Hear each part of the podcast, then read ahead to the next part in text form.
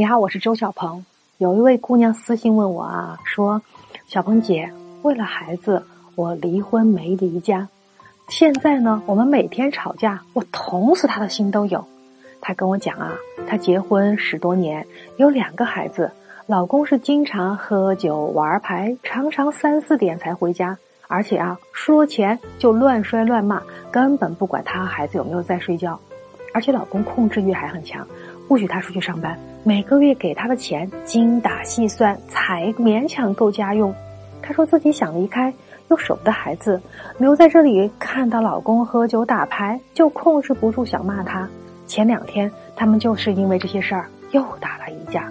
现在他问我，他想为了孩子复婚，该怎么办？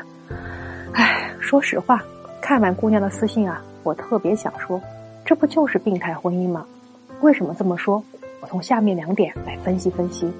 第一，他们病态的互相嫌弃，还想在一起，看不起对方，又觉得自己配不上更好的，想要在一起，又要彼此折磨。她老公是不许她出去上班，是希望她成为全职保姆，既要照顾好孩子，又要料理好家务，偶尔啊还得履行一下夫亲义务。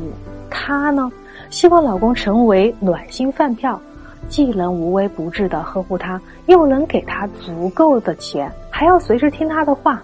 第二，他们以为暴力控制就是爱情，她呢是用语言暴力控制老公，你不听我的我就骂你；她老公呢是用肢体暴力控制她，你不听我的我就打你。他们以为这就是爱情，以为这样就是对对方好，以为这样对方就会不离不弃，但是他们根本不知道彼此都在痛苦当中继续生活。所以啊，这根本不是爱情，只是病态的占有和控制。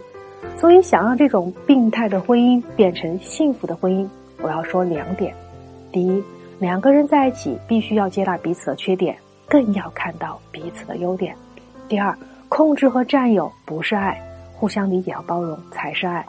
最后，我特别想告诉给大家啊，我们要远离病态的婚姻。首先呢，就要先让自己成为一个独立的人。好了，我们今天内容到这里了。如果你喜欢我们的内容，欢迎点赞转发。如果你有任何情感困惑，也欢迎在后台私信小鹏姐姐。